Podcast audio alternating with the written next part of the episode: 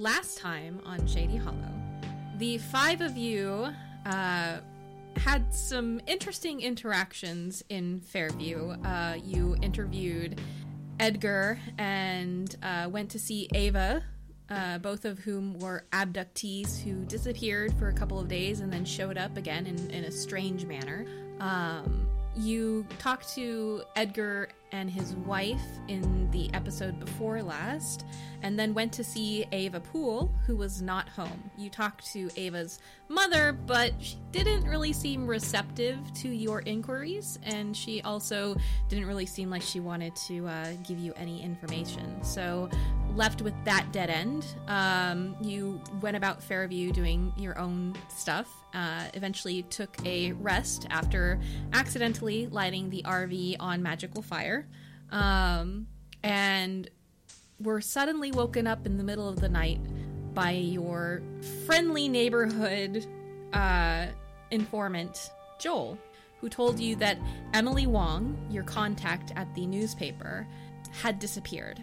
You followed Joel's advice after he suggested that everything that's been happening seems to be centered on the old orchard, which was the first orchard planted in Fairview and part of the historic orchard trail tour that they tend to do. You found some very creepy information about what's lurking under the orchard. Primarily, maybe more than a couple of long dead bodies and some fungus that seems rather strange. You followed a hint after Violet used her earth sense to get an idea of what's going on around the orchard and underground, that there might be something underground to find. You followed it to a old historic cabin that seems like it's part of a museum tour, but which had a strange light coming out of the window. There you saw cloaked figures disappear into what you would find out after entering the cabin was an underground tunnel entrance. That is where we start our game. The five of you are standing at the opening of this entrance, determining what to do next. So, what do you do? I believe I'm heading inside to take a look. Violet is also right behind Nigel, just in case there's backup. Yeah, and Elle's right behind them. Jack's gonna look Raven's behind at her. His stuff, then groan, and then just go, I need to go back to the RV. Wait, what? I forgot all my stuff, pretty much. Forgot? Oh. Can you, teleport over there? No. Nigel's gonna feel around his pockets for his extra key, just wondering if he still has it. And I do not have my spare key. Alright, I'll go with Jack. You all be quiet, get some eyes on the situation, and make sure that Emily isn't dying. Alright, and as soon as you guys get within range, give us a shout so we know you're there. Well, and telepathically, sure, I'll shout as loud as I can. Yeah, that's what I meant. Yep. Yeah, that'll work. We can probably take the car that works. No, they're all broken. We're walking. We don't want to give our position away. Let's go. All right, fine. Okay, so let's go. Elle's gonna think to Raven, grab my battle axe. And then I telepathically nod. Should I risk doing another earth sense just to see if I can maybe get a better layout for what's right beneath us? That could be good. That might not hurt. Yeah, I don't think they noticed the last one, so go for it.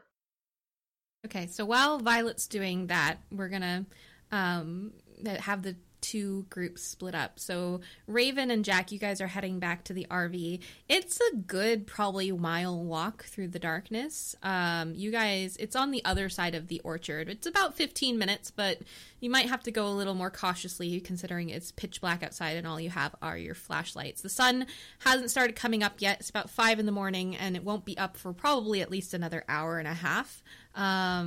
You guys head back towards the RV, and for the sake of expediency, we're going to say that you get there without any problems because you've already been through the orchard and kind of scouted out what's going on.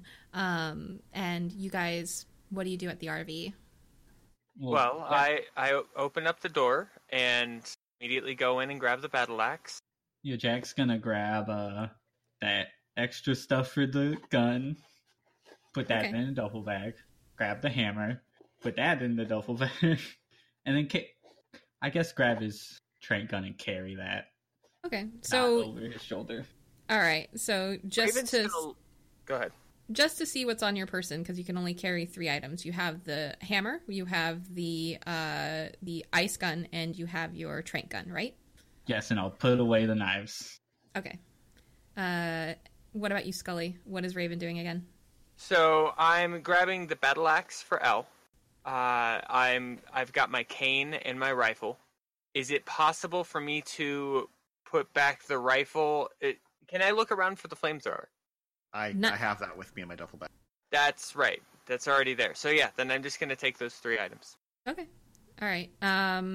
So you guys grab what you need from the RV and lock it up on your way, which means it's about a 30-minute round trip for you two. The other 3 of you, what do you do during these 30 minutes?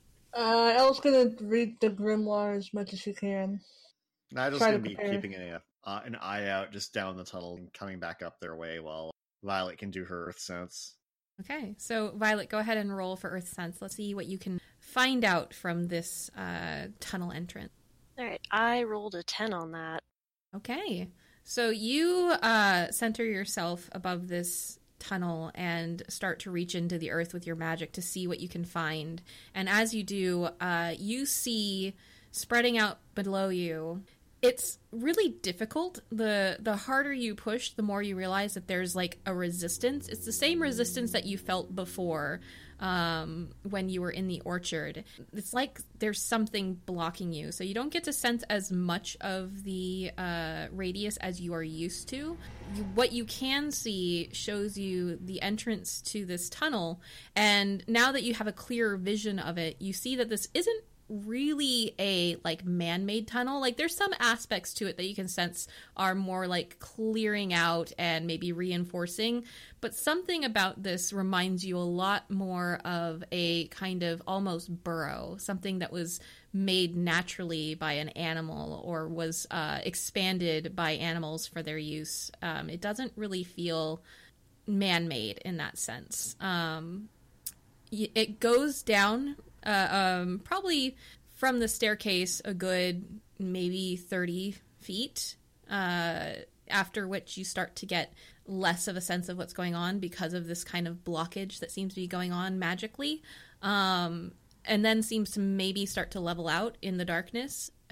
You also get a sense from what you can see, hints that maybe it's branches out a little bit. Like there's some parts that seem to widen out and start to take like little curves, but you can't sense much past that, so you're not sure if it just gets wider or if it maybe has some offshoot, and that's what you sense from where you are. That's kind of weird. I don't think all of this was dug by humans. What do you mean? Well, I think like staircases have been put in, parts have been reinforced, but it doesn't look like machinery could have dug this. Nigel's gonna kind of shine his flashlight around on the wall. Does it look like it's dirt, stone? Is it smooth? Like, have you gone down the stairs? Because this, I was assuming you were doing this from the cabin, not inside. Nigel would probably have got started about halfway down the stairs before Jack spoke up. Okay, so for the first couple feet as you're going down, it very much feels like kind of it's been reinforced like a basement. There's concrete and like wood beams and stuff like that. It looks like you're going down into a basement. But as you get further down, right about the point where Nigel stops and doesn't really go any further, you see that the walls go from being concrete to like this layer of dirt. And really reinforced dirt. Like it's not like loose, but it's very hard packed. And there's every now and then you can see in your flashlight light what looks like some reinforcements that are going on, but it doesn't look like a... You guys were just recently in a mining tunnel, so you know what mining tunnels look like. You know what things dug out by people looks like. It's much more regular when humans do it on purpose.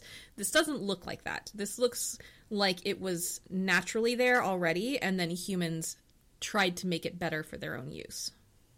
Am I seeing any of that weird fungus stuff that we saw earlier? You see, as you're going down, tree roots and the occasional like rocks and stuff that seem to have been pushed in. At this point, you remember that the fungus layer was about 3 feet from the top of the surface, and you went further than that when you were going down the staircase where it was still concrete. So you don't see a layer of fungus, but as you get closer to the bottom, as you're midway down, you start to smell dampness and what feels like mold and just that heavy scent of damp earth that you get when you go into caves and places where there is lots of natural decay. So you don't see fungus, but you can kind of smell it. Ugh. I suddenly wish I'd taken one of those little dust face masks with me. Well, I couldn't hurt to kind of poke her heads in a bit further. You guys up for going on a little adventure? Yeah. Elle was totally not distracted reading. I want to check in really fast. Didn't we grab those masks when we left the first time? Was that something we didn't do and I misremembered? I know we pulled them out. I don't think we specified whether or not we took them. You actually failed your roll on that, remember? Yeah. Yeah, well, the thing is, we didn't have gas masks, but instead we found just the little dust masks that you'd have at a construction site. Yeah. Which aren't really the same thing. But did we take them? No. I didn't take any, so... Yeah. You guys opted to leave them behind because they didn't seem like they would work. I'm going to say, if you want to say, since you're back at the RV, I will let you say that you grabbed some. Since you saw that was mold, I will say that's something that Raven might have thought of. So that's an option. Okay, I would appreciate that. Thank you. But they're very much like medical masks or dust masks. They are not going to stop anything. Yeah, it's not an airtight seal, but if someone just throws dust right in my face, I might. Yeah, if you're working with a table saw and you don't want to breathe in sawdust, that's. Yeah. Yep. So I will say I will give that to Raven because she would have seen the mold and reacted badly to it already. So. Yeah, she doesn't like mold. Elle, you're sitting in the corner on this really old, rickety chair that was set up as part of this kind of cabin display. You're reading the grimoire next to this kerosene lamp that whoever was there before has set up. And as you read, you get absorbed into this book in a way that feels wholly disconcerting because Elle generally doesn't really care about reading. She's never really been the kind of person to get absorbed into fiction. So she's not sure if this is how it is supposed to feel when you get really into something, but you get really into it to the point of everything around you seems to black out almost. You don't notice Nigel or Violet doing their thing. Everything zeroes in on this grimoire, and it's almost like the grimoire is growing larger in your field of vision, and this sense of just almost understanding something deeply important and deeply mysterious. And just as you're about to get that answer, Nigel says something and you kind of go, huh? What? And that's, you're snapped out of it. But you do have the next down on the list, on your magical use list. So. All right. Yeah. So, Nigel, did you say you're going to go further in, or are you guys going to wait for them to come back? I'm checking with the other two to see if they want to at least go in a little bit further, because I'm sure that Raven and Jack can catch up with us. So couldn't hurt. There's only one way they can go. So it is right now. Maybe just in case more people come to this cabin, should one of us stay behind? Not a bad idea. I was worried about, what might be down there if only two of us are down alone. That's true. Well, if one of you wants to hang back, I won't blame you. I want to take a look further in, though. I'd also like to go and take a look. Nah, I'll go too. But I'll walk behind y'all to keep an eye out. All right. Okay, so you guys move down this darkened stairway. At a certain point, the dim light of the kerosene lamp basically disappears, and you have to turn around to see it above you before you can really realize it's still there. You get to, finally, the bottom of this staircase, and it is, for the immediate area, pitch black.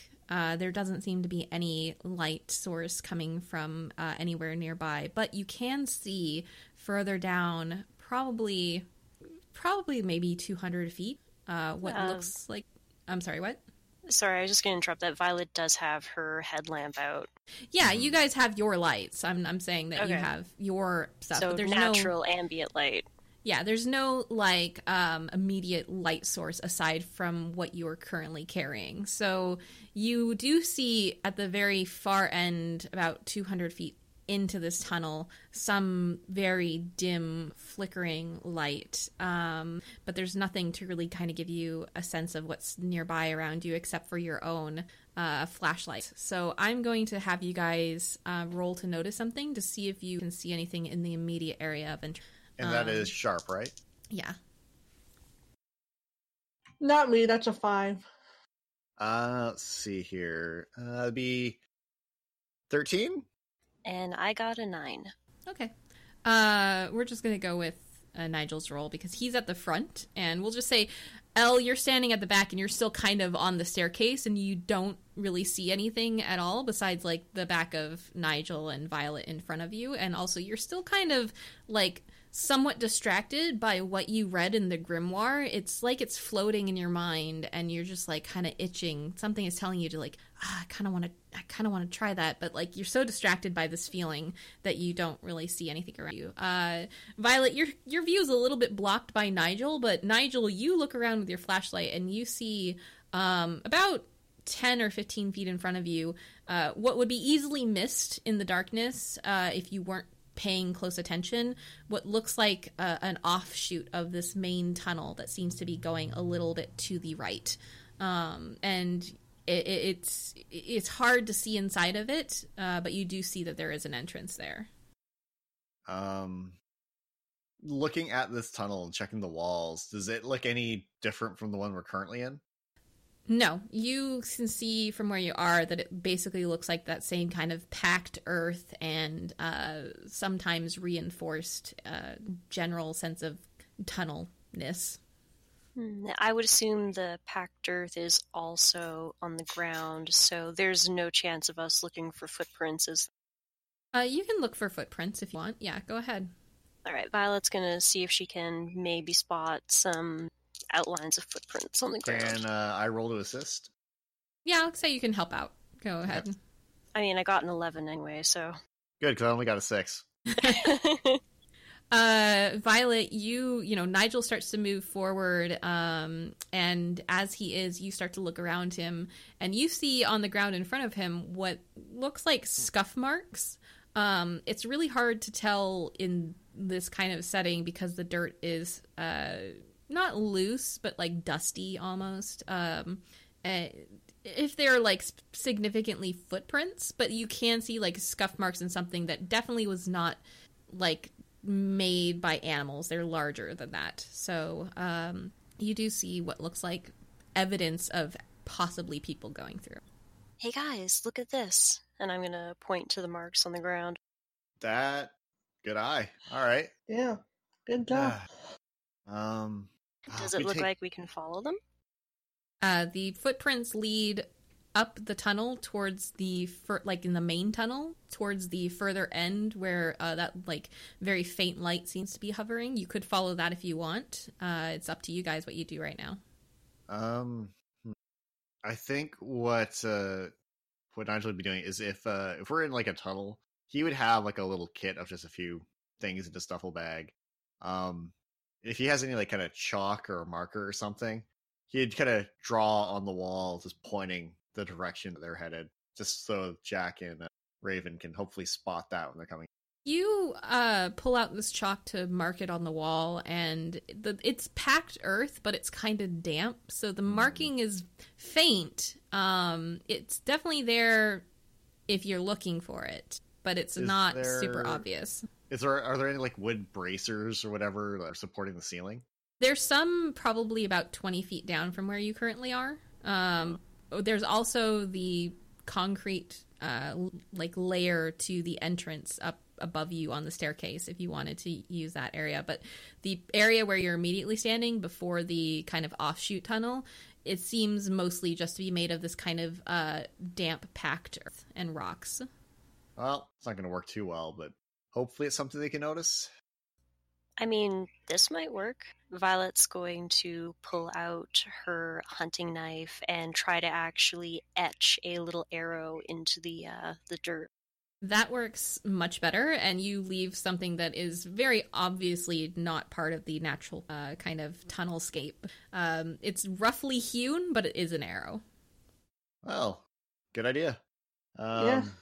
All right, I guess let's try and see what's down this way then. Are you going down the side tunnel or are you going down the main tunnel? Which one had the footprints going after it? The footprints. Main tunnel. Yeah. The main? Okay, let's continue to the main one then. Okay. I'm going to say at this point, Jack and Raven, you guys have gotten the stuff from the RV and you are halfway through the orchard, almost not quite to the white alder tree that you had been at before that Jack inadvertently tried to commit a blood sacrifice to. Is there anything you want to do, or are you guys just still walking through?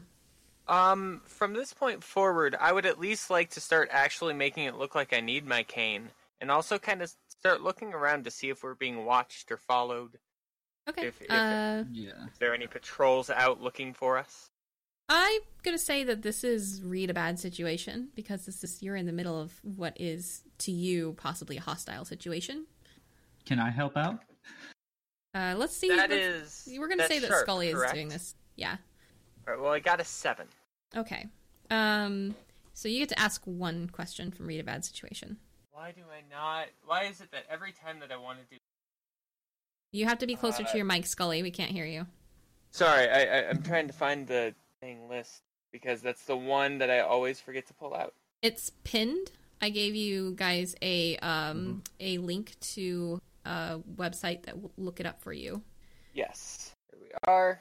Pulling it out. Ow. Hit the mic with your head, Scully. Go. So, read a bad situation. You get to ask, what's my best way in? What's my best way out? Are there any dangers we haven't noticed? What's the biggest threat? What's most vulnerable to me? And what's the best way to protect the victim? So you get to pick one of those to ask. Are there any threats we haven't noticed? You are going through this orchard in the darkness, aside from your flashlights. And you look around, and from what you can see, there's nothing around you. It's dark and quiet, and you don't see anything besides what you guys had noticed earlier, which is the fungus and the bleeding and the people that had been in the cabin, which you don't see anymore because they're not there. Okay. The three of you in the tunnels are currently walking towards the point of light. Are you trying to be stealthy? Like, what are we doing here? Like, you just walking? Absolutely trying to be stealthy. Yeah. If possible, I would also like to roll to read a bad situation as we're going in. Okay. I'm going to say that since you're taking the lead, you can do that. Okay. That's a 6, so yeah. So you are moving through, and it's dark, and you've got your flashlights, but it's still not really great illumination. You don't really notice anything outside of what you can see that's obvious. So you move toward this light at the end of this, like, what you think is the end of this tunnel. And as you do, you realize that it's not the end of the tunnel. It's actually just where the tunnel bends a little bit naturally. And there seems to be the start at this point of what looks like kind of candle-lit, not sconces, that's too fancy, but just like these little...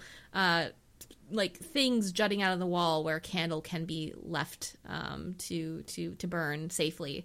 And somebody has left a candle there, and you see that every 50 feet or so, there's a candle going down these main tunnels. There's no other signs that someone has been here aside from the footprints and the candle. You don't really see anything aside from that, though, right now. Well, it's definitely someone down here, because these can't have been burning for long. Something tells me they don't use them very often either, at least not on a daily basis. Yeah. So what do you guys think? Should we keep going, or maybe wait for the others? Well, we know there's guaranteed at least 2 people down here, but there could possibly be more. Yeah. Yeah, we don't exactly know what we're walking into. Mm-hmm. Of course, we don't know how much time Emily has, if she's still alive. Yeah. All right. Let's keep going. We'll try to keep our heads down, make sure they don't hear us, and hope the others catch up as fast as possible. Can you mark the way again as we go here? Oh, definitely. All right. So yeah, Violet's just going to put another little arrow into the packed earth wall.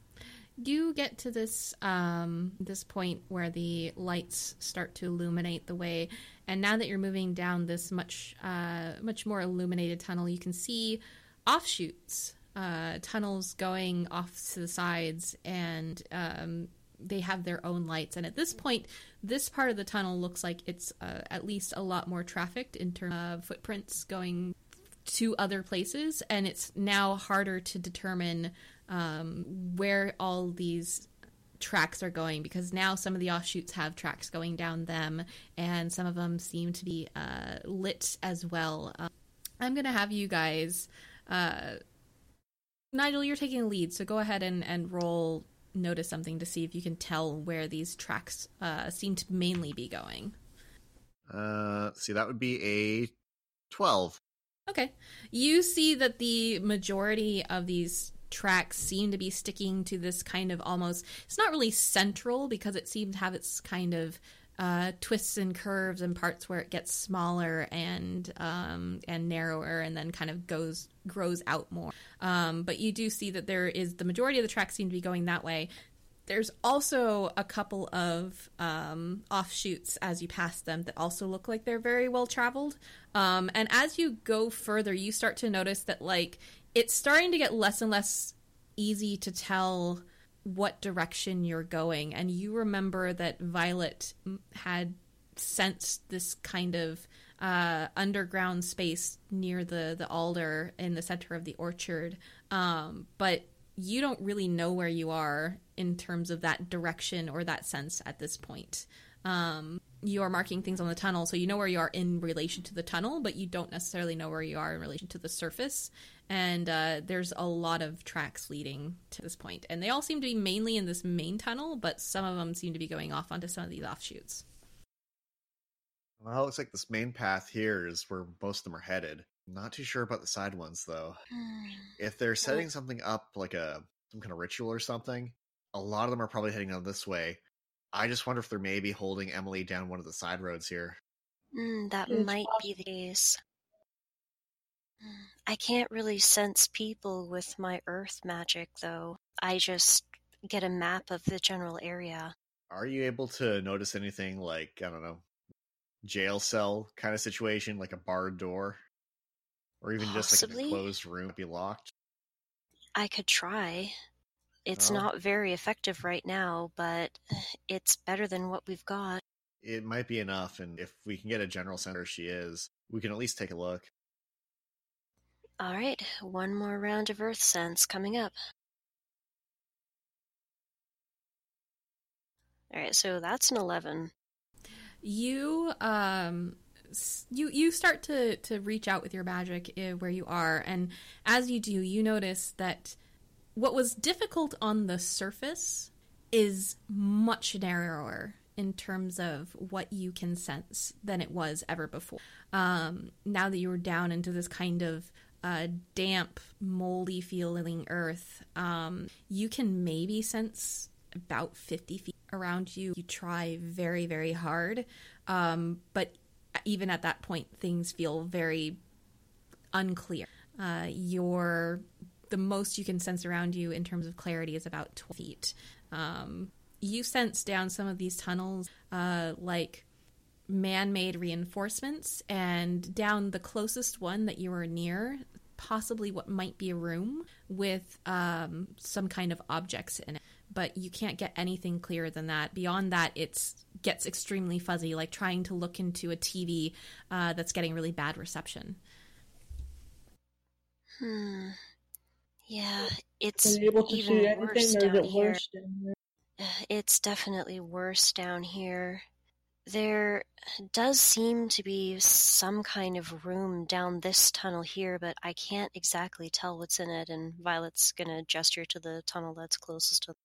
Well, you could always take a quick look. Yeah.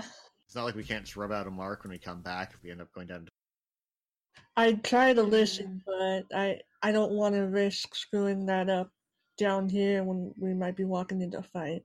Yeah, when it's this dark and not being able to hear would be pretty bad. It also might be a good idea to maybe see if we can take out some people if they are in these rooms so no one can walk up behind us. Not a bad idea. Yeah. Maybe even just listen in, get some more intel. Sounds like a good idea. I guess lead the way then? Or if you want to point out a direction, I don't mind taking the front. That's fine. I'll take the front. Violet's gonna head down to the tunnel that leads to the room she had sensed, along with also etching another arrow into the wall. You start to head down this tunnel, and it's relatively short. It turns, as you're heading down it, you can see that it turns a little bit to almost like doubling back towards the way you had come. And then kind of like sidewinds, and as it does, you find yourself in this room. It's not really a room in the way that like a room is a room. It wasn't built that way. You can see that it's more like a natural occurring cavern, and the walls, it's round, the ceiling's not very high. You see inside though what looks like old boxes. And as you're going in, you start to notice something strange. The walls seem to be getting more kind of fungusy. It's not overt at this point. It's not like it was when you brought the earth wall up and you could see like a whole layer of fungus. You just see splotches every now and then of this kind of reddish, moldy-looking substance growing, and where it grows on the larger patches, almost slimy red liquid starting to like ooze out. These boxes look really old. You don't know just by looking at them how old, but they're made out of wood and have like spidery kind of labels on them, and they seem to be like haphazardly kind of thrown around this like otherwise empty chamber. Well, it's kind of like a dead end in here. Would I be able to roll notice something to see if there's anything in there that might be available? Yeah, you can go ahead and roll that. They're boxes, so I can say Nigel could also just start opening them up. It's not like he has to. Yeah, he could use his sword and just pry it open or something. While Nigel's doing that, Violet is actually going to go up to one of the boxes and try to pry it open with her, I guess, her hunting knife, if she can't pry it open with her hand. These boxes aren't like crates. They're not like nailed on. They're just like kind of those a step above a cardboard box kind of boxes, and they have just lids on them that you can lift. But you lift it up with your knife just in case, and inside, you see on this particular box what looks like moldy cloth. There's not much else you can tell about it without pulling them out. What did you get, Nigel, for your roll? Let me just preface this with, I'm going to be terrified if there's combat later, because I'm getting all my good rolls out of the way now. Because that was a natural 12, which gives me a 14. Okay. Nigel, you go over to another box nearby, and you open it up with your sword, because you don't want to touch it. And like Violet, you see that this one also seems to be full of kind of moldy cloth. And you use the tip of your sword to lift it up. And what you lift up looks like a really old dress. It's molding and discolored and otherwise not really in the best shape, but it is a dress from what you can tell. Huh. Well, Raven would be freaking out if she was in here. Toss it off to the side. Yeah. It's for the better that she went with Jack. Let's maybe not. We should double back. I don't think we're going to find anything worthwhile. Yeah, anymore. And having them follow us here, I don't think that would be too good. Looking over the floor, would the fungus be on the floor as well? You can see that it's kind of starting to come up the edges of some of these boxes. The parts that look like they're walked on don't seem particularly fungus covered, but the parts that are less maneuvered at that point seem to be starting to grow. But it doesn't seem like it's thriving, at least, because it still seems fairly dry in this part of the tunnel, at least. Well, watch your step, guys. We don't want to go slipping in any of this. Yeah, seeing the dress on the floor that Nigel had taken out, and the fact that what looks to be more in the box that Violet opened, she's going to turn to them and be like, "We need to find Emily right away." Yeah, let's go. I'm going to say at this point, Jack and Raven, you guys have arrived back at the cabin. You look inside, and you see there's no sign of Nigel or Violet or Elle. Okay, I'm gonna shout out telepathically and see if they can hear me. At this point, as you shout out telepathically, you feel some kind of blockage. It's the same as like when you were reaching out your magic earlier in the orchard. Your radius is much shortened. They are definitely outside of your radius right now. They don't hear you, and you can't seem to sense them. But what's more disconcerting is just how limited it is at this point. Gotcha. Okay, Jack, we start heading down? I mean, could they have gone anywhere else? I mean, they could have, but I get the feeling that they didn't to stop for donuts first. Sorry. You're probably not. I wish, though. Donuts are good. Let's go ahead and head that way. Yeah. I knew we forgot something. Okay. Who should go in first? I light my hand on fire and I'm like, I got this. Okay. Jack will follow her and maybe in his mind do a little prayer for the others. I don't know. So you head inside, and as you're going down this dark tunnel, you see just barely lit by the light of the kerosene lamp filtering down, an arrow that seems to be pointing. This one's out of chalk, but as you get to the bottom of the staircase, you see what looks like an arrow carved into the side of the earth. In front of you is a darkened tunnel with not much visibility besides what you can get from your light. You can see, based off of your own light, the entrance to a side tunnel and then something very faintly glowing in the distance. What do you think, Jack? I don't know. I'm gonna look for, I guess footprints. Scuff marks.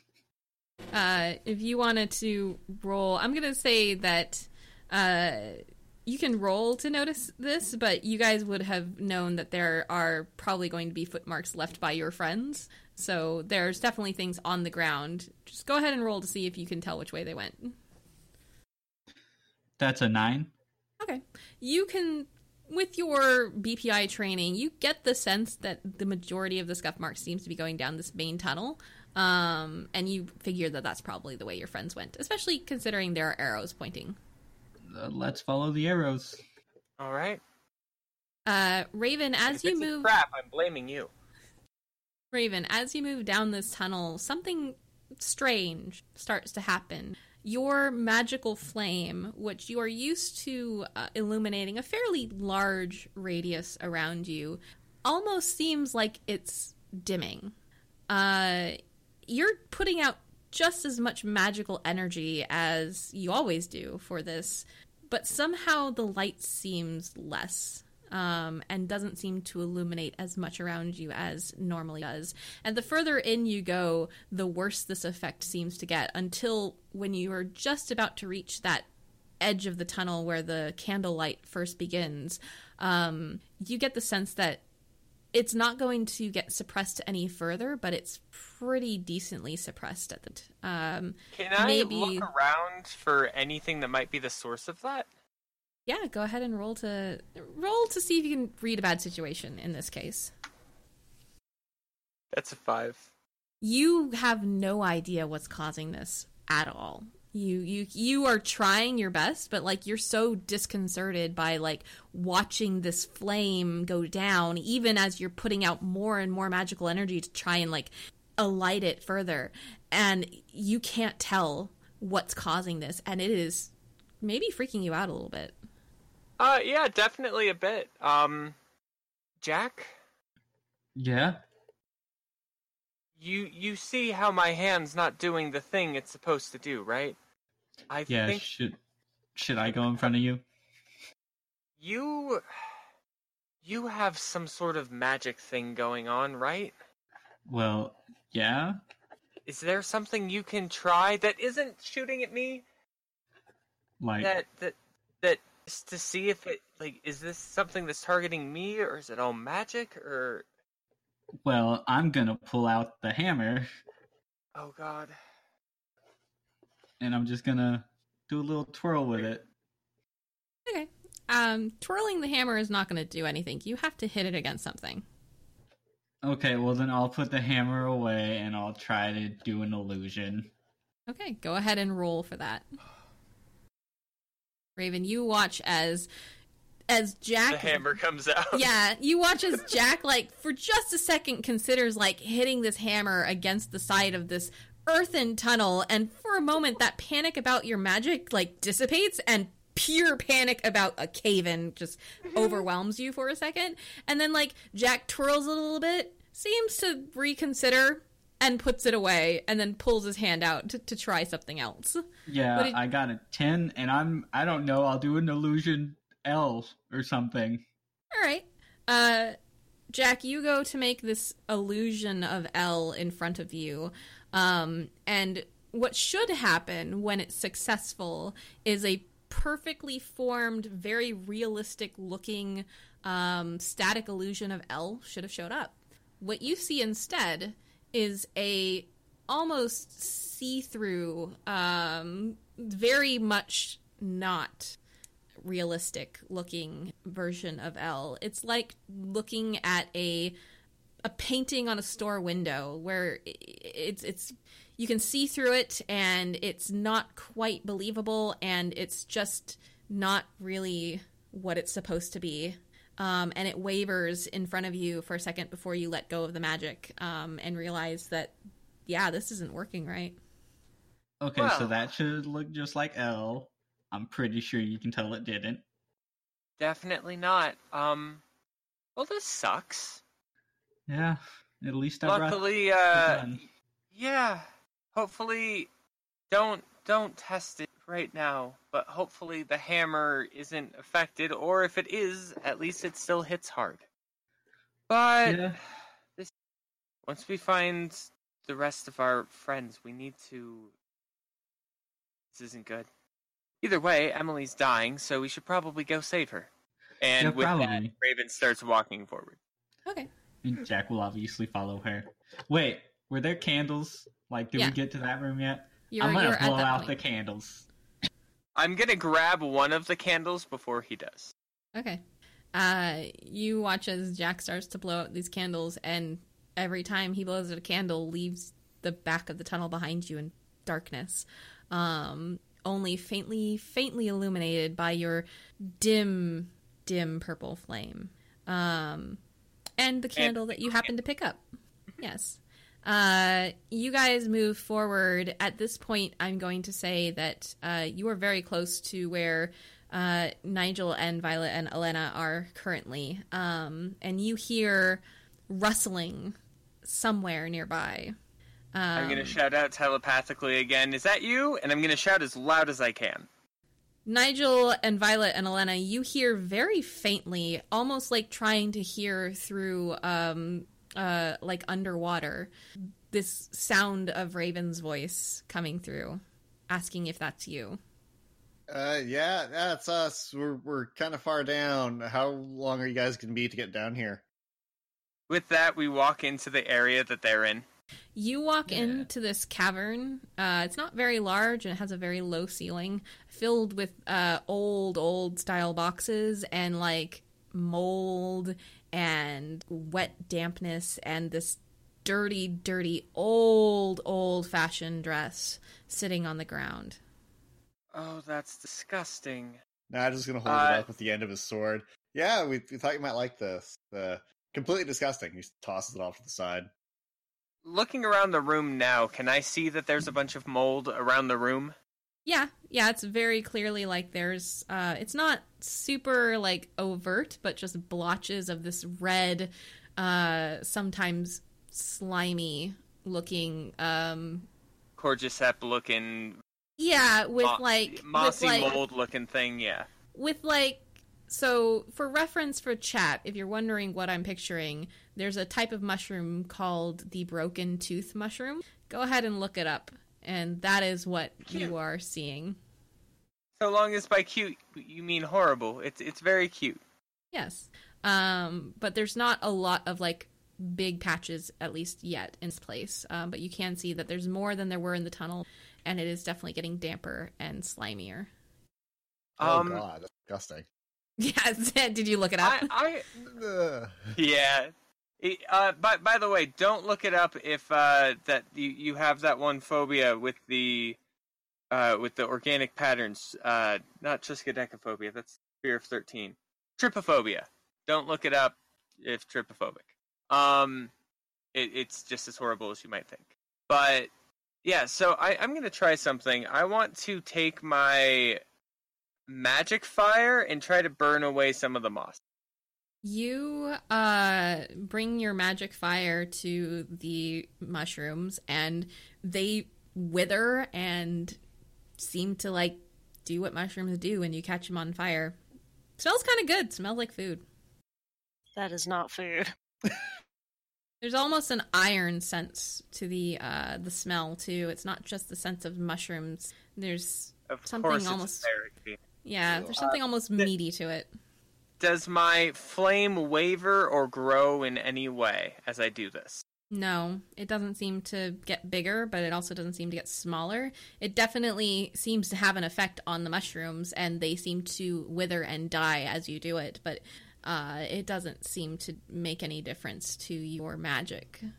I'm going to draw a smiley face by burning away the mushrooms. While I watch Raven draw for a little bit, I was like, well, we thought there might be another like little holding cell or something down here. We didn't see anything. There's a couple of other little offshoot tunnels, but it looks like everyone else went down this one main tunnel. We just figured this small room, closed door, might be some place that they'd be holding Emily. So, yeah, I think it's about time we head back. Realizing that what I'm doing is just sticking around, I want to take a look at the dress, not touch it so much, but can I tell like how old the dress is, like style wise? And considering you work in a museum, Raven looks at this dress and you realize that this thing is old. We're talking probably 1800s, simple, not very fancy, something somebody would have worn on a daily basis if they were maybe low income to moderate income. It's a cotton dress. You can't tell what the pattern is anymore. It's so long turned to like dirty and molding that you're not even quite sure what the original color was, but you can tell from the style that this is an old dress. Okay. Well, considering there's not 6 more of these, I get the feeling that they're probably not uniforms or anything, so we can't use them. And also, touch it. Yeah. Yeah, I don't... Violet had a good idea. If we can find anyone else that's down here that's part of them, we might be able to knock them out, grab some robes, try and sneak in that way. About that, Violet, have you notice that your magic's a little less than normal? It's definitely getting harder and harder to not use it, but it's almost as if the area of effectiveness is shrinking. I think there's something suppressing all of our magic. I can only do this as far as the fire goes, and well, Jack is the same. Yeah, and didn't collapse a tunnel, which I think we should all be very proud of him for. On his own? Yeah. He didn't break it. Okay, it's not that big of an achievement. I start a round of applause anyway.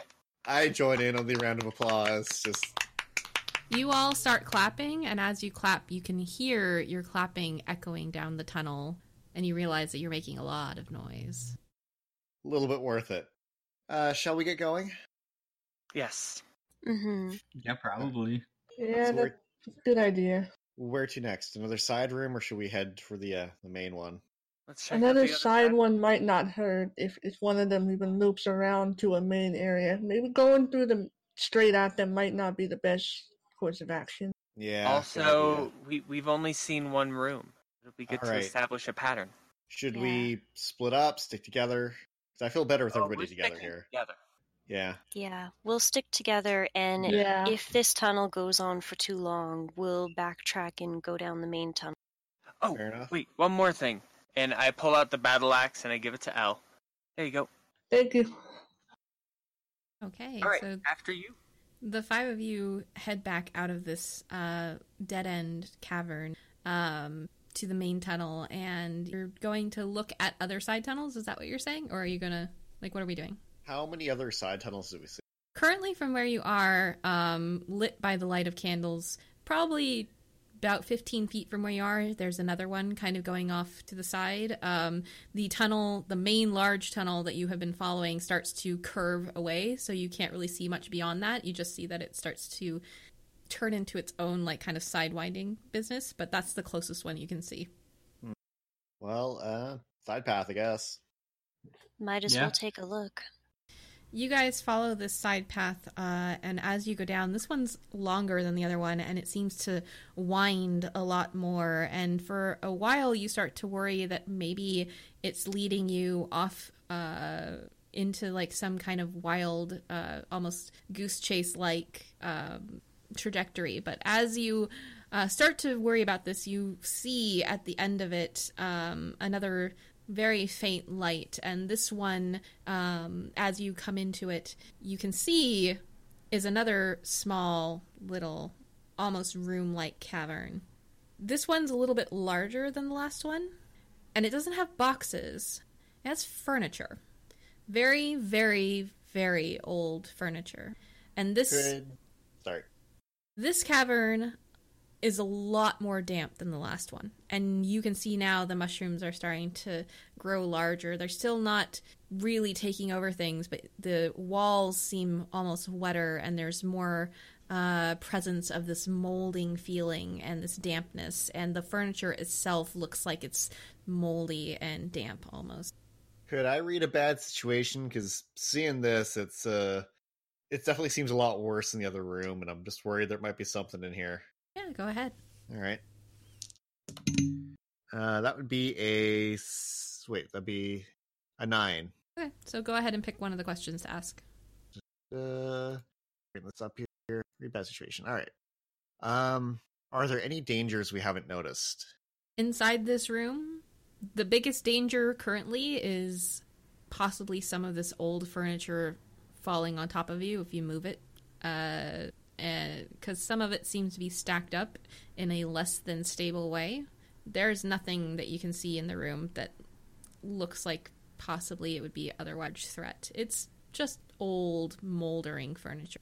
All right, I'm just gonna step in, glance around, and say, all right, guys, don't touch anything. This stuff doesn't look completely stable. Violet's gonna also enter the room and just be like, what on earth have they been doing down?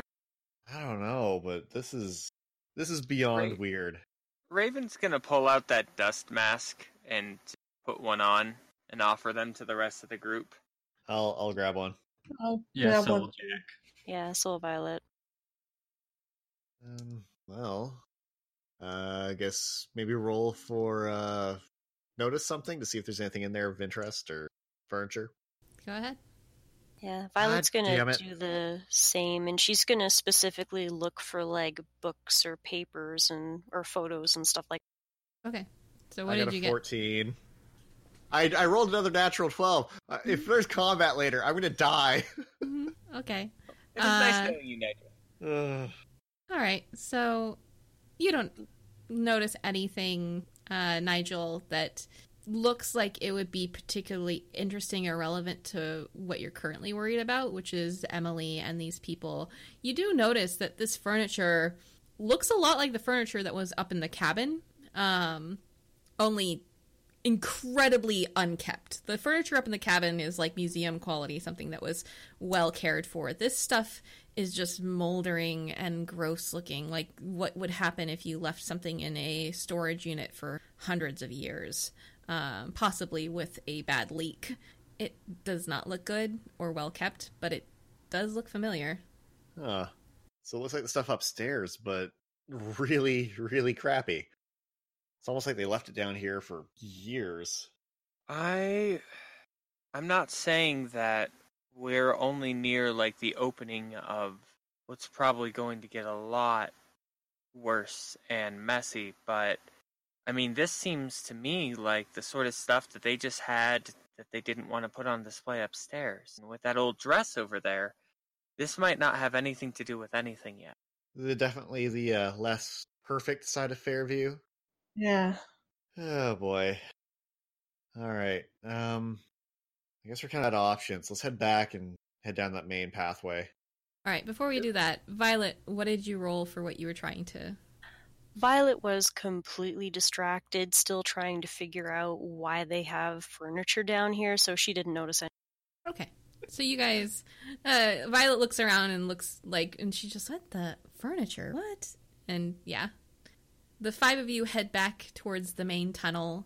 It is a windy path from this point, but you can still see that there is, the majority of these like scuff marks seem to be heading down this larger tunnel.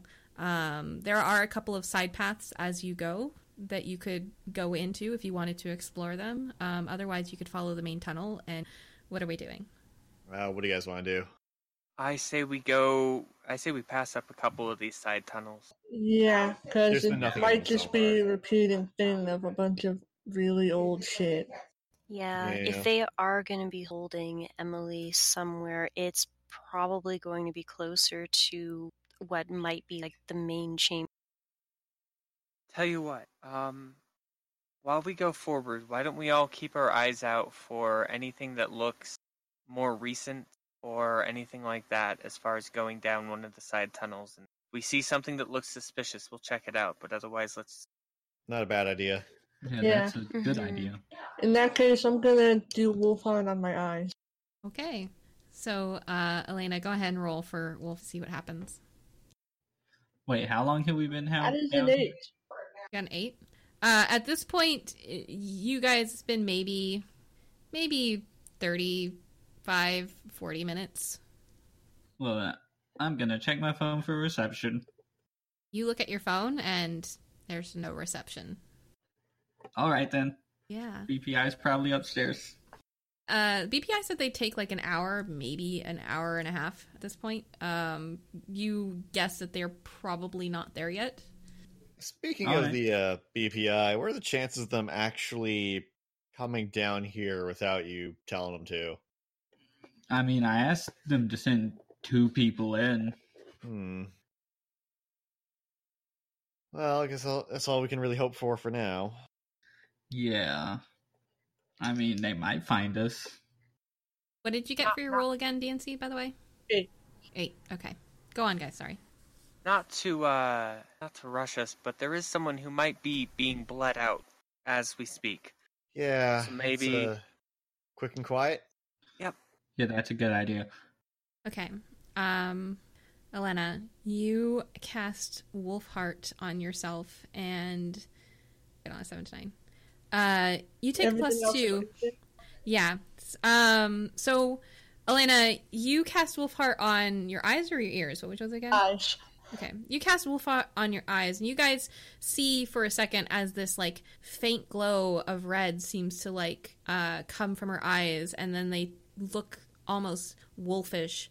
Elena, as you do this, you notice that casting it, it doesn't feel different, but your sense, your ability to see, usually when you, from the one time it's worked, it seemed like it gave you clarity for a much larger distance. This seems much closer. You feel like you can't really see clearly with this magical sense beyond maybe 20 feet in front of you, if you're lucky. It starts to get very dim at that point. Also, the rest of you, as you do this, this is your first time. The first time you failed, you just went blind. Now it's like it worked, but the rest of your body almost feels loose in comparison. You don't feel as quick or as spry. Your hearing sense seems dulled. Your reflexes seem like they're slower than usual. But you can see pretty clearly, just not as far. All right, so I did the eyes thing again, and I think it's fucking with me too, because I can see, but I can't see nearly as far as I did before. And I don't know if I just messed something up, but my body feels off. My hearing's not quite as... my hearing's not normal? I don't know. My body feels different, but it's even affecting me. I walk over to Elle, and I take her hand and ask her if I can try and fix it. Go ahead. I'm going to use Restore Balance. Okay. Go ahead and roll for that. That's a 13. All right. Elena, as Raven is holding your hand and you feel this kind of magic seem to imbue you through her hand, and Raven, as you're doing this, you feel that holding the contact against her skin, the transfer of your magic to her doesn't seem to be affected. It feels like it's going through clearly and without any issue. You don't get the sense that if you if I were to from across the room, which you can't do in the first place. Like, you know, through the use of this magic that it has to be touched, but you get the sense that whatever is interrupting your magic currently can't or isn't interrupting it through touch. So, Elena, you feel as your hearing and your reflexes and your strength seem to come back to normal. But also, at the same time, the magic that you seem to have cast on your sight dissipates, and you're back to just your normal vision. Okay, thanks. That worked, but I only see normal now. Oh. Well, I suppose restoring balance is probably gonna do that. Sorry. It's okay. It's probably for the better. I don't want to... Something was off. I don't want to be off my game in a fight. So, this is affecting all of you guys, huh? Yeah. Mm-hmm. Yeah, pretty much. It's probably affecting you. I'm going to try something. What are you going to try? I'm going to pull out the hammer... and I'm going to lightly touch my hand with it. With the hammer? Like a light hit with the hammer, yeah. Okay. You do that, and you tap your hand, and you watch as this electricity seems to spread through it, and your hand goes completely numb. All right, so this still works. Oh! Well, so that's good. Nigel's quite glad that he left the dice bag back in the RV now. I'm just curious, did he do that on the hand? Hand that was already injured. I'm just saying. Yeah, this is the hand that he cut that had an illusion of healing, but it's not actually healed. Is it bleeding again? Yeah, it started bleeding again. It's just dripping onto the floor. It's not horrible. Like, it's not a life-threatening injury, but it's definitely not nice. Is it dripping onto any fungus? There is no fungus on the floor. If he put his hand on the wall... Before he can, I'm going to grab his wrist. I wasn't even going to. I was going to put the hammer away. Sure. We don't know that. Raven just reaches over. Raven is still holding Elena's hand in one hand, but then she just reaches over and, like, takes Jack's. There's this, like, almost awkward, not quite, because you guys have been friends for a really long time, where you're just holding both their hands with no explanation. No, so I wasn't done yet. Okay. Nigel glanced awkwardly over at Violet's hand, and I'm going to apply some salve to it. Oh, I thought you were just trying to stop Jack. No. The DM walks herself out of the scene. Sorry. Yeah. So I'm going to do that, and that is a 14. Okay, so you haven't used this before, so go ahead and tell people, read the name of this and what it does. Yes, so this is Apothecary. I'm finding this again. It is right here. Apothecary, and essentially what it does... I'm not stalling, you're stalling. You want me to read it? I have it. There it is. Cure disease, neutralize a poison, or heal one harm from magically induced injuries. Requires a direct medium, i.e. a salve. I would say that this works, but this is not a magically injury. He caused it by his own knife, and the knife is normal. So you spread this salve on, and you know that it would work, that this is, you made this, it's perfectly normal, but you watch as it doesn't seem to do anything to the injury, and then you go, oh, yeah, that's not magic. Would it cure the numbness at all? The numbness isn't a disease or poison or even harm. It's just like a temporary paralysis, and it will probably dissipate in the next 2 minutes or three, so it's not going to do anything to that either. So I'm just going to look him in the eye, and I'm going to tell him, in 2 or 3 minutes, you'll get feeling back in your hand thanks to this salve. I don't think that's how it works, but okay. Can I try DIY surgery to fix the hand? You can. Okay, I'm just gonna heal myself. Okay. No, I'm still holding his hand. So I pull it over to Els. I just want to point out this was a zero harm injury. It's like it's not what he didn't take a harm. He's bleeding. I don't trust it. Okay. He might get an infection. There's a lot of mold in here.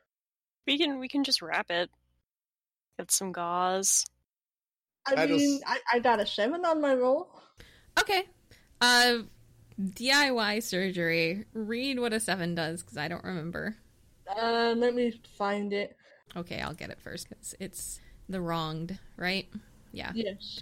On a 7 to 9, it counts as normal first aid, plus one of these on your choices. Stabilizes the injury, but the patient takes -1 forward. Heal one harm and stabilize for now, but it will return as 2 harm. It's not a harm, so you're not healing an actual anything. Heal a harm and stabilize, but the patient takes -1 going on forward until it's fixed properly.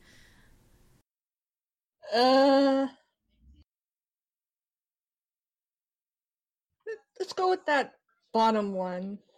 Okay. You, Jack, you're standing there, and Elena just kind of goes, let me do it, and, like, grabs your hand and, like, pulls out this really small suture kit from her pocket that you didn't know she had and starts to, like, sew it up. Jack, you're fairly well trained in this, and as she's doing it, you're kind of realizing, like, oh, no. It'll work for now to keep the blood from coming out, but it's not quite right, and your hand feels unhappy. You take a -1 on any of your rolls until this is fixed properly. So now I get -2 for hitting things. It's all right. We'll keep you safe.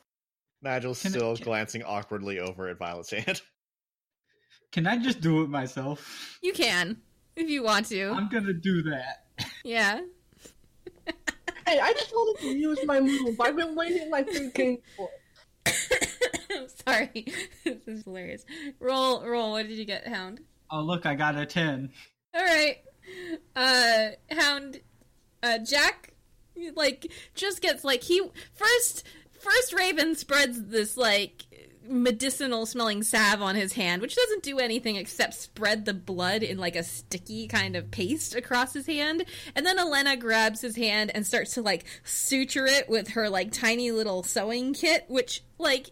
she hasn't used much before, and, like, the stitches are crooked and not the right shape, and some of them are a little bit too deep, and it hurts, and, like, you know that if you try to use this hand with these stitches in, it's just gonna fuck up anything you do, and you just kind of, like, and then, like, you know, snip the stitches out with your own little kit and pull them out, and then like put your own other hand on the other one, and then with your magic just heal it up, and you guys watch as like it just dissipates and turns into normal skin, but you know, still covered in bloody salve and with little bits of stitches that are not sticking out because they were pulled out, but just like on his hand in the salve. And he just kind of looks at you guys rather just doing little curses at Odin and everything. Mm-hmm. Nigel's just to point out that illusion looks good, but they should really add some more stitches just in case. Well, the furniture no longer. Sorry. No, go ahead. I was going to say the furniture no longer fascinates Violet, and she's actually going to start to like try to head back down the tunnel. Okay. Don't worry, Jack. We know you're feeling weak, but we'll look out for you. And Raven heads off after Violet. Violet and Raven just exit the tunnel, and Jack is just left standing there, kind of. But I fixed it. That little pat him on the shoulder, like, don't worry, bud, we'll watch out for you. It's going to follow off after the rest of them. Elle just walks out. Oh my god. Wait, do I still take the negative one forward? Or no, you fixed it. You fixed it properly, so you're fine. You did a lot better than last time, Elle. Yeah, but last time I didn't even get to do it. Last time you stabbed me, okay? Yeah, but that wasn't DIY surgery. I mean, sort of. Anyway. It was the first step, making the injury. You're getting there. You're getting there. But what happens if I fail? Yeah. Okay.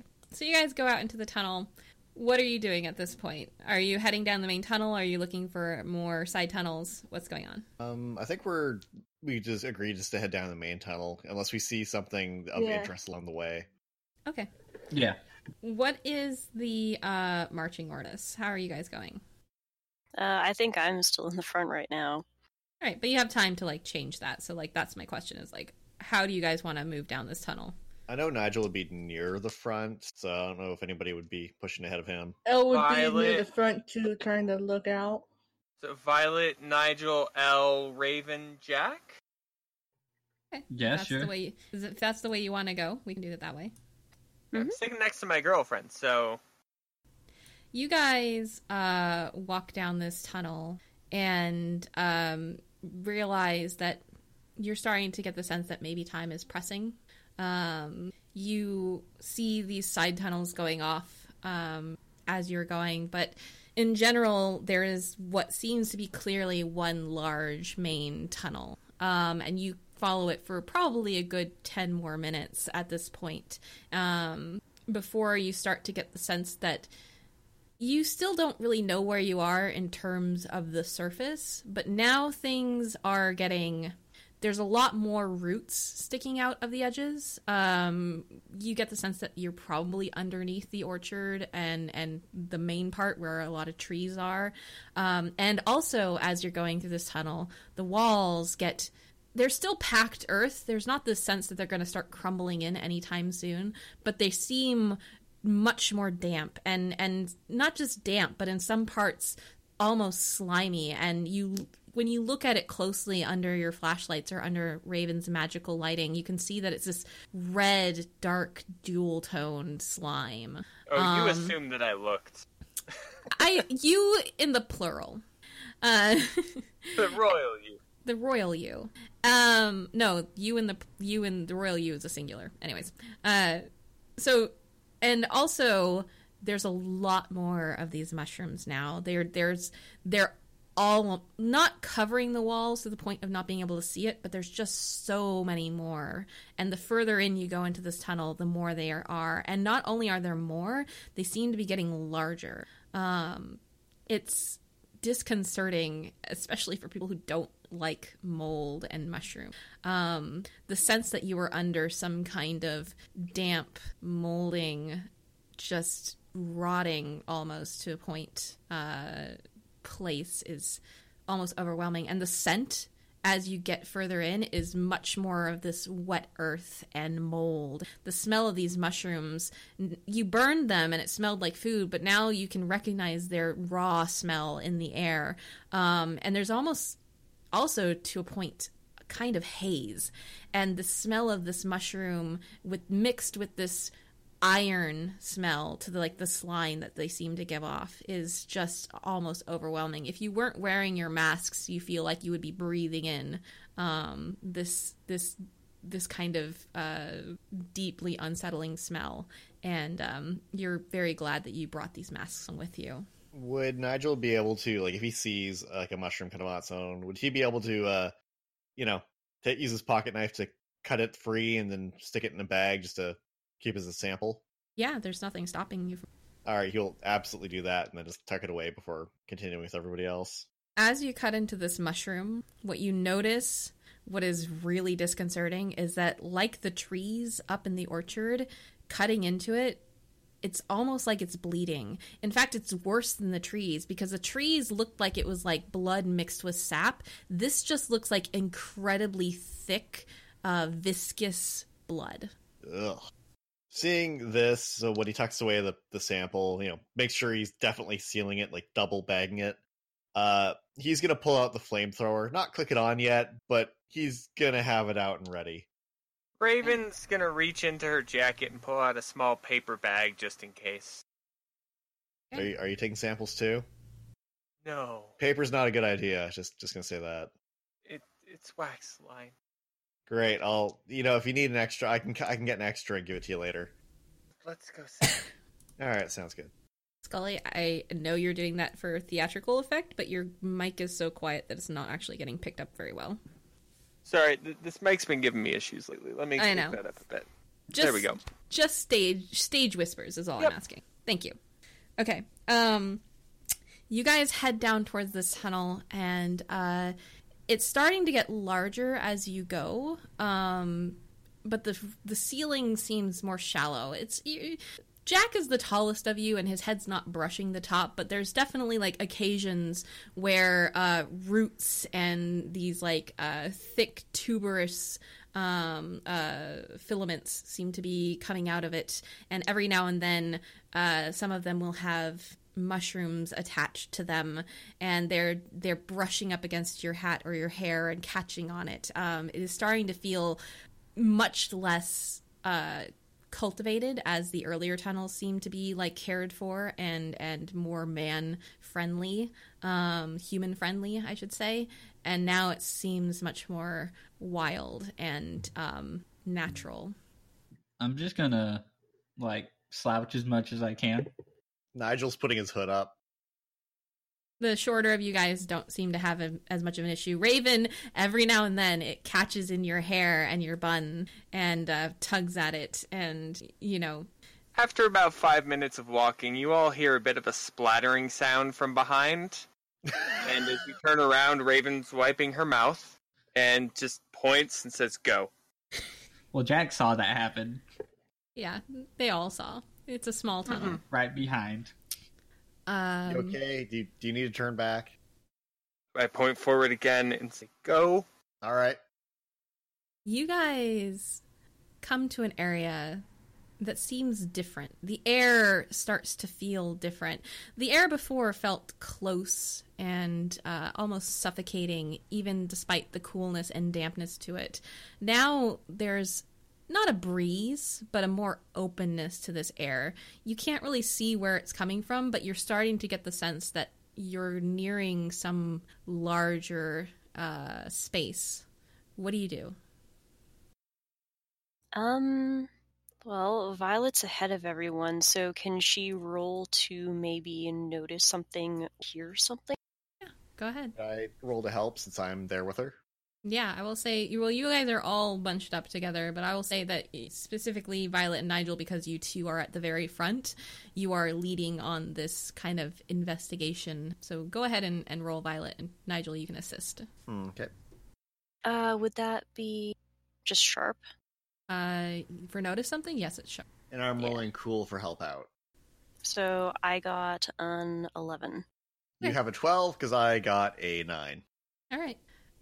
with the 11 or 12, we'll say, Violet, you guys are coming up to this point, and you see that there's a bend in the tunnel in front of you, and you just stop near the edge of it and, like, lean over, and you can see there's no more candles after this turn, and the tunnel seems to go on for quite a ways ahead in darkness, but there's a faint illumination. You don't know what it's coming from, what type of light it really is. It's almost a deep red, like the light in a dark room, coming from down this tunnel, and that's what you notice. Okay, I'll relay that to the rest of the group of guys. There's a new kind of light up ahead. All right, maybe we should get flashlights off. We don't want to go drawing any attention. Let's wait here for our eyes to adjust to the darkness as best we can. Are you putting out the candles around you? Because there's still some candles. The candles are natural light that's already here, so we should definitely leave those. Yeah. Well, your eyes won't adjust to the darkness until you get out of the range of the candles. That's what I'm saying. I understand that it's going to be like a 5-foot radius or something, but can I also just kind of check, as far as my dead sense, what sort of feeling I have? Yeah, and you don't need to, like, roll for any of that. Like, your dead sense is a passive. You can sense, and you have been sensing every now and then a body as you pass by. You can't see them, obviously, but you get the sense that these are the same bodies that you sensed under the orchard, at, like, tangled up in these for some of the trees. Does it feel like the frequency is closer to being near the outside of the circle or near the inside of the circle? Your dead sense at this point is so limited that you can only feel the ones that are extremely close to the tunnel wall, and so it's very difficult to sense how frequent they are because it's only what's near the tunnel. Okay. If I were to say take my sunglasses off, can I see better in the dark? Yeah, definitely. I'm just taking those off, I'm like, wow, it's actually not so bad in here. You don't have, like, dark vision, but, like, you've been hindering your own vision with these sunglasses for so long that you're like, oh, wow, this is actually really bright. I actually forgot that I was wearing them until I looked over at my character report and went, oh, yeah! Elle just kind of looks like, how the shit do you see through that?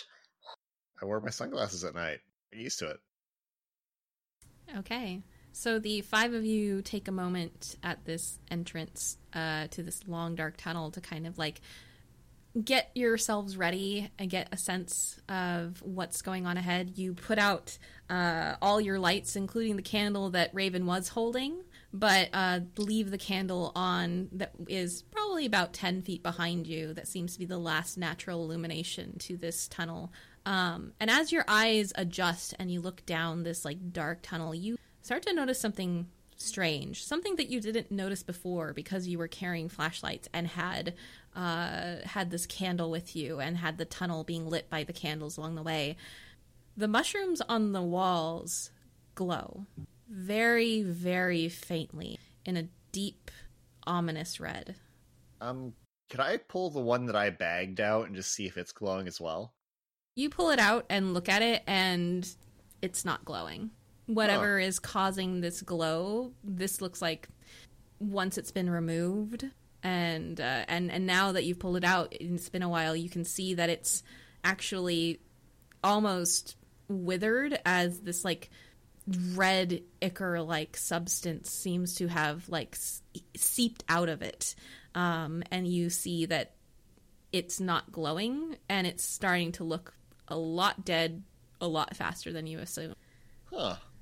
Hey guys, take a look at this, and I'll kind of point it out to them, like, I cut this one off the wall, and it's like, it's dead. Like, it's dying way faster than a normal mushroom would. And it's, I think I cut it off from its food source, and it just withered away. It still shouldn't take that fast for something to go bad. Yeah. I'll tuck it away for now, and just... I'm just saying, once we know that Emily's safe... We're doing this to all of it. Yeah, I got a lot of fire with me, so... all of it. You can wait outside.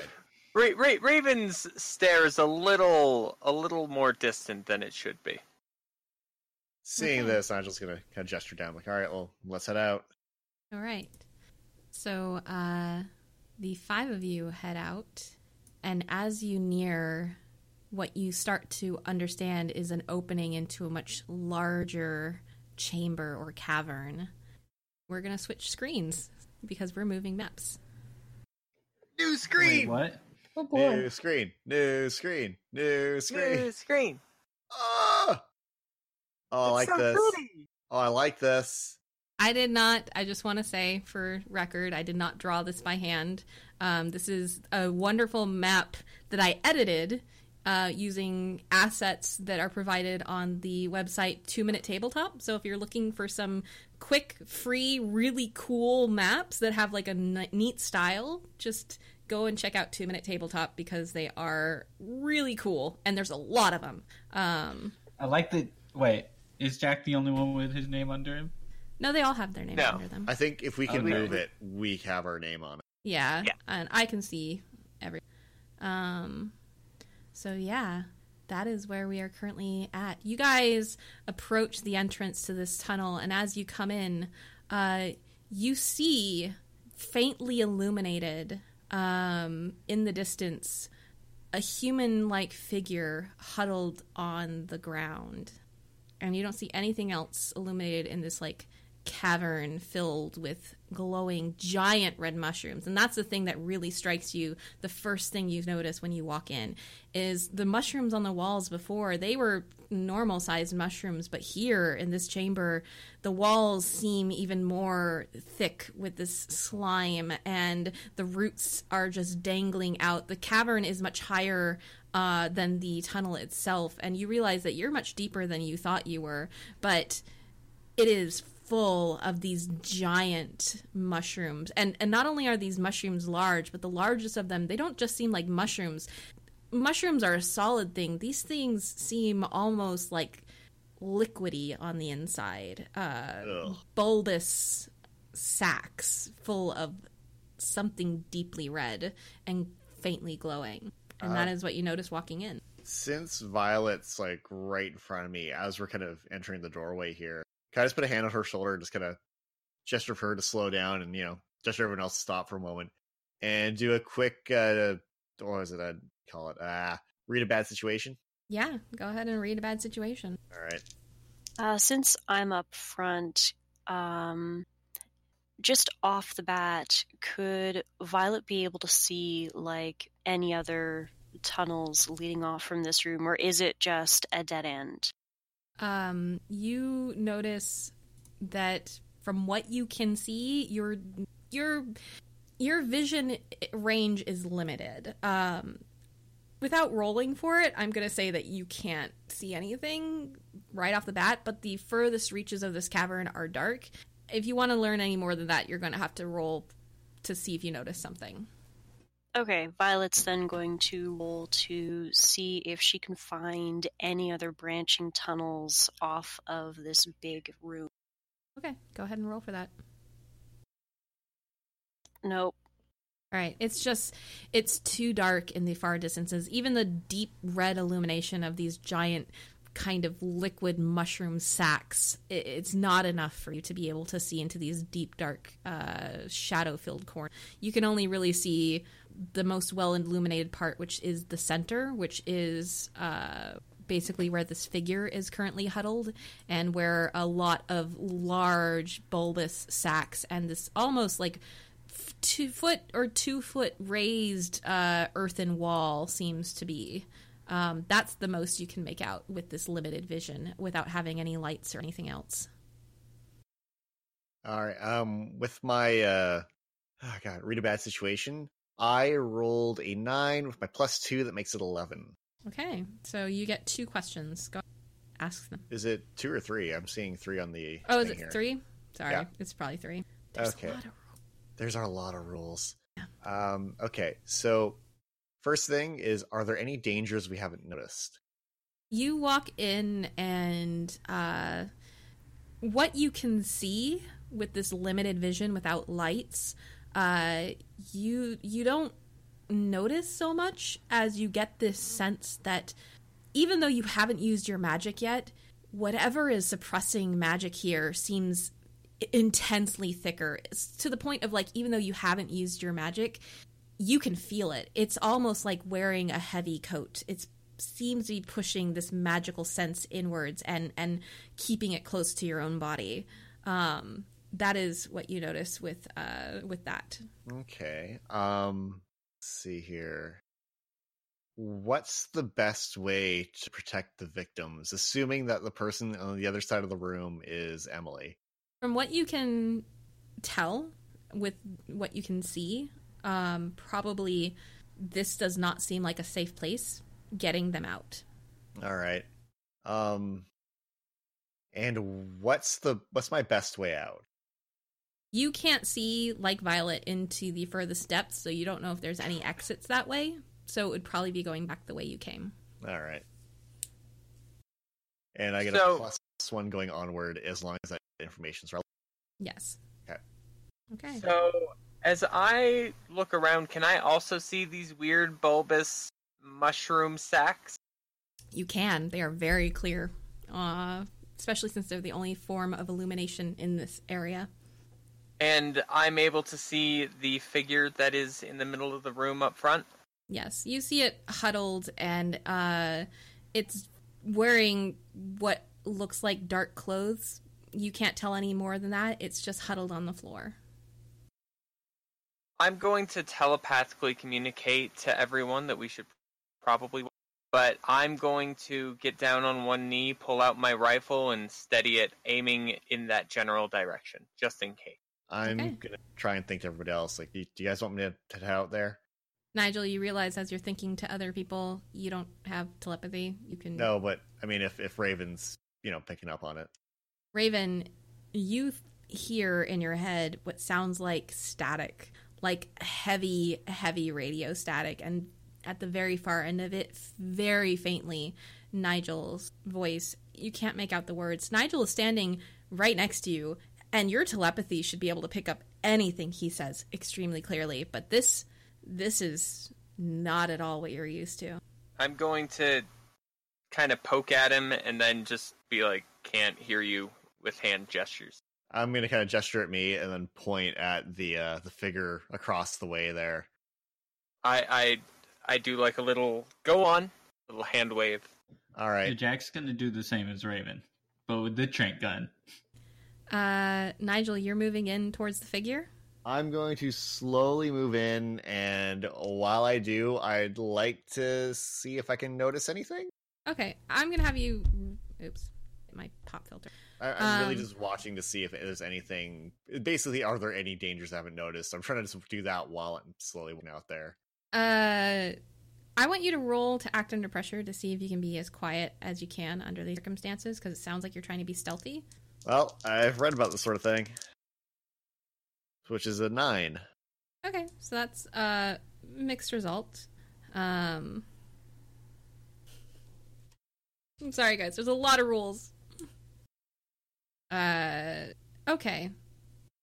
I want you to pick something that happens. You're trying to be stealthy. We're going to say that you have to make a price to pay for this while you're being stealthy. Because that's what happens when you act under pressure and get a mixed result. Okay. I'm going to say that while I'm heading in there, is the floor covered in the fungus at all? No, the floor seems damp, but it doesn't seem like the fungus... The fungus doesn't seem to enjoy places that are being walked on. So it wouldn't be, like, slippery then. Okay, I'll just say that while I'm walking out, I kind of like adjust the flamethrower a bit, and it ends up making more noise than I intentionally would have made. Okay. It not only makes more noise, as you're adjusting the flamethrower to kind of like get it into a position that feels comfortable while you're trying to sneak, you actually drop the flamethrower, and it makes a very loud sound that echoes through this chamber. And you kind of like scramble to pick it up really quickly and check it over to make sure nothing happened. And it looks like it's fine. It doesn't look like it took any damage as you did that, but you see immediately this figure's head kind of come up, and you hear the voice of Emily Wong as she goes, "Hello? Is somebody there? Hello?" shh, shh. It's just me. It's just me from the other day at the office. Just keep your voice down. And I'll make my way over towards her. She turns around and you can see that she's like, there's, as she turns around and you get closer, there are ropes around her hands and around her legs. She's wearing jeans and like a dark shirt. And she kind of turns towards you awkwardly. And she goes, Nigel? Shh. Yeah, it's okay. It's just me. We're gonna get you out of here, okay? Please, you have to untie me before they come back. They went through, and she tries to move her hands, even though they're tied, to point behind her into the darkness. They went that way. Please, you have to untie me. I was feeling figuring my mouth, shh. Gotta be quiet. We don't want them hearing us. And I'll get my pocket back out. It doesn't matter. They know we're here. They know. And then she's she looks frantic, and you can see that she's, on the verge of panicking. I'm gonna get my pocket knife out. I'm gonna start cutting whatever ropes around her feet. You're bending down to help her. Is that what you're saying? Because she's on the ground. I'm gonna say that in order to do that, you're gonna have to put down the flamethrower because it's just too awkward to do both of those things. Yeah, I'll have to set that down next to me, but I'll start cutting her ropes and getting those all off of her. You bend down to cut these ropes off of her, and she's like, How did you find me? Joel said you were missing. We went looking, and this ended up being the spot that we ended up having to look, so... You cut the ropes off her as you're saying this, and as you do, she kind of looks up at you, and she says, I'm so glad you're here. And then she, reaches up to, touch your face with shaking hand, and she says... Did you bring your pretty friend with you? And as she says this... Oh, shit. You feel as her hand comes around your neck. And the rest of you can't really see this because his back is to you. And he's put his flamethrower down and you can't really see Emily Wong. But you can hear as she says this. And she says, I knew you would be here. It's so easy to manipulate people. Did you know that? And as she's saying this... As soon as I hear that, I want to pull the trigger. I'm between the two of you, by the way. Also, there is nothing for you to pull the trigger on except Nigel. Yeah. I have to ask, though, would my cold touch affect her at all? There is... Her hand is around your neck at this point, and as it's around your neck, you feel it not only touching you, but growing. And you watch as this... face in front of you begins to change, and she begins to stand up, and she doesn't look like Emily Wong anymore, and the hand around your neck feels huge and strange, and the face in front of you begins to transform, and what you see in front of you is a face you've never seen before. It's a man wearing dark robes, and he smiles at you with these faintly glowing white teeth in this dark red light. They just shine. Are my hands still free since he's grabbing me by the neck? Yes, but as he's holding you up, you feel this grip tighten around your neck, and in fact, the arm around your hand that's holding it seems to stretch impossibly long away from his body and holds you up probably a good 7 feet above the surface. Can I go for my sword and try to sever the arm? You go for your sword, and as you're reaching for it, he goes, and he grabs it with his other hand and takes it and flings it across the room. Raven, you realize as this is happening that something is going wrong, and just as you're about to pull the trigger, in fact, just as all of you are about to react, something happens. You feel as these... almost tendrils start to grow around your body extremely quickly, and you see as these figures that weren't there before seem to almost melt out of the surroundings around you. Oh shit! People like you always think you know what's right, that you're smarter or better, but you know what? That's what makes you so easy to trick. You were so ready for Joel to help you. You never even looked at him twice. As he says this, his face starts to change and his body starts to change, and you watch as Joel appears before you, still holding you with this massively long arm by your neck. And he goes, Don't worry. We'll find a use for you. That's what makes Fairview so wonderful. Everything has its place, and everyone has their use. I'm going to grab this tendril so that's around my dagger, like the arm coming up. Mm-hmm. And I did mention this to you before. I'm going to try something where I'm not sure how or if it'll work. I want to grab this arm and see what happens when I dump my magic through this guy to try and just burn him away just like I would a die. Nigel, you start to try and do this, and you're holding on to his arm with a death grip and trying to force your magic into it, and he just chuckles.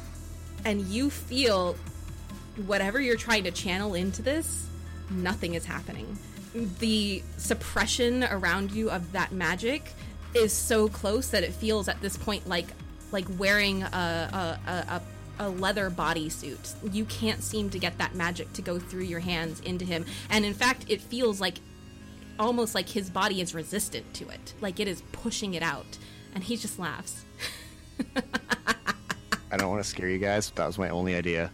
The rest of you, and he looks over behind you, Nigel, at the four of you currently being restrained. You're in luck. We were going to harvest the rest of this cycle's feed from the town, but you four will do. I do hope you enjoyed your stay in Fairview, because you're going to be here for a very long time. But you... And he turns again to look at you, Nigel, and his face transforms back from Joel's into the unfamiliar face of a man that you've never met before. And he says, "Oh, I seem to remember you gave my neck a squeeze earlier before." And he begins to squeeze. Everything's gone. You can't sense anything. You can't see anything. And in the last fading moments of your consciousness, you just struggle. And then everything goes silent and dark.